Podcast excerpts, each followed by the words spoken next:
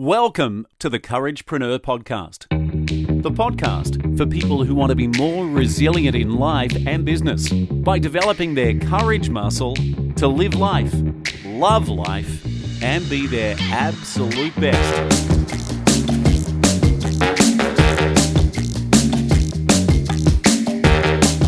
Now, let's go live to your host, Pix Jonasson.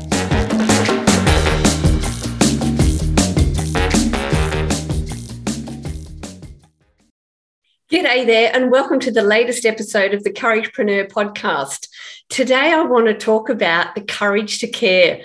I was on an incredible training on and off yesterday morning because it was very early start, 2 a.m. And uh, it was by my former podcast guest and awesome friend, Jerry Roisentul. And it was all about leadership. I've done stuff with Jerry before. He's an amazing guy. And as he closed out the, the day's training, which was all online, of course, he shared a story I would like to share this story with you. I've heard it before and I will read it, but it absolutely touched my heart. And it's all about having the courage to care. I hope it touches your heart as much as it touches mine. So just bear with me while I read this for today's episode of the Couragepreneur podcast. This article has circulated around the web, so it may not be accurate. Regardless, it's a touching story. There is a story many years ago of an elementary teacher. Her name was Mrs. Thompson, and she stood in front of her fifth grade class on the very first day of school. She told the children a lie. Like most teachers, she looked at her students and said that she loved them all the same. But this was impossible because there in the front row, slumped in his seat, was a little boy named Teddy Stoddard. Mrs. Thompson had watched Teddy the year before and noticed that he didn't play well with the other children, that his clothes were messy, and that he constantly needed a bath. And Teddy could be unpleasant. It got to the point where Mrs. Thompson would actually take delight in marking his papers with a broad red pen, making bold X's, and then putting a big F at the top of his papers. At the school where Mrs. Thompson taught, she was required to review each child's past records, and she put Teddy's off until last. However, when she reviewed his file, she was in for a surprise. Teddy's first grade teacher wrote Teddy is a bright child with a ready laugh. He does his work neatly and has good manners. He is a joy to be around. His second grade teacher wrote Teddy is an excellent student, well liked by his classmates, but he is in trouble because his mother has a terminal, terminal illness and life at home must be a struggle. His third grade teacher wrote, His mother's death has been hard on him.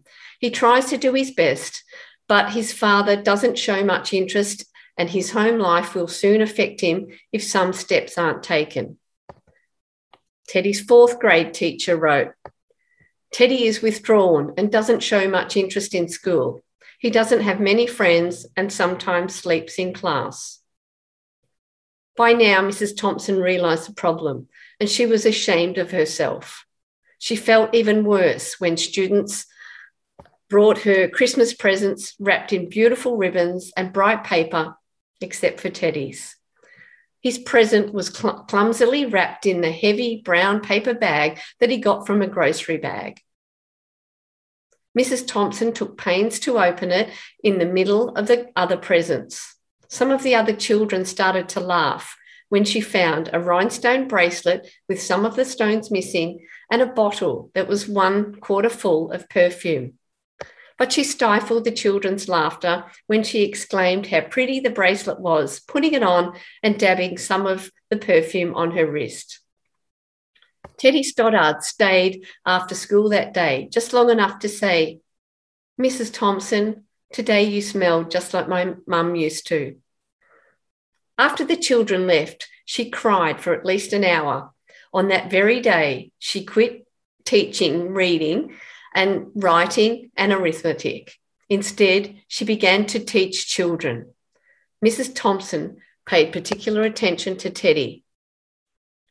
As she worked with him, his mind seemed to come alive. The more she encouraged him, the faster he responded. By the end of the year, Teddy had become one of the smartest children in the class. And despite her lie that she would love all the children the same, Teddy became one of her teacher's pets. A year later, she found a note under her door from Teddy telling her that she was still the best teacher he had ever had in his whole life. Six years went by before she got another note from Teddy. He then wrote um, that he had finished high school, third in his class, and she was still the best teacher he had ever had his whole life. Four years after that, she got another letter saying that while things had been tough at times, he'd stayed in school, had stuck with it, and would, soon graduate from college with the highest of honours. He assured Mrs. Thompson that she was still the best and favourite teacher he had ever had in his whole life. Then four more years passed, and yet another letter came. This time, he explained that he got his bachelor's degree he decided to go a little further. The letter explained that she was still the best and favourite teacher he ever had, but now his name was a little longer. The letter was signed Theodore F. Stoddard, MD. The story doesn't end there. You see, there was yet another letter that spring. Teddy said that he met this girl and was going to be married. He explained that his father had died a couple of years ago and that he was wondering if Mrs. Thompson might agree to sit in the place at the wedding that was usually reserved for the mother of the groom. Of course, Mrs. Thompson did. And guess what? She wore that bracelet, the one with several rhinestones missing, and she made sure she was wearing the perfume that Teddy remembered his mother wearing on their last Christmas together. They hugged each other and Dr. Stoddard whispered in Mrs. Thompson's ear, Thank you, Mrs. Thompson, for believing in me. Thank you so much for making me feel important and showing me that I could make a difference. Mrs. Thompson, with tears in her eyes, whispered back. She said, Teddy, you have it all wrong. You were the one who taught me that I could make a difference. I didn't know how to teach until I met you. I love that story. And as I said, I had tears in my eyes and my heart was so full when Jerry read that yesterday. Uh, just it shows the power of one person, one teacher, the power of having courage to care for others. You may think that you don't make a difference in the world, but to one person, you must may just be their world. So go out there, live life, love life, be courageous, have the courage to care. I love you all. Thank you so much for listening in. I hope this has put some joy in your heart. Take care, lots of love, and big Aussie hugs. You've been listening to the Couragepreneur podcast. If you haven't already, please remember to subscribe so you're the first to know each time we publish a new show. Are you ready to live more courageously and be more resilient? And you know, this is something you need help with. We've created a gift just for you. It's the Trilogy of Courage special podcast series. And you can access at pixjonasson.com forward slash podcast series. That's pixjonasson.com forward slash podcast series. Thanks for listening. We'll catch you next time.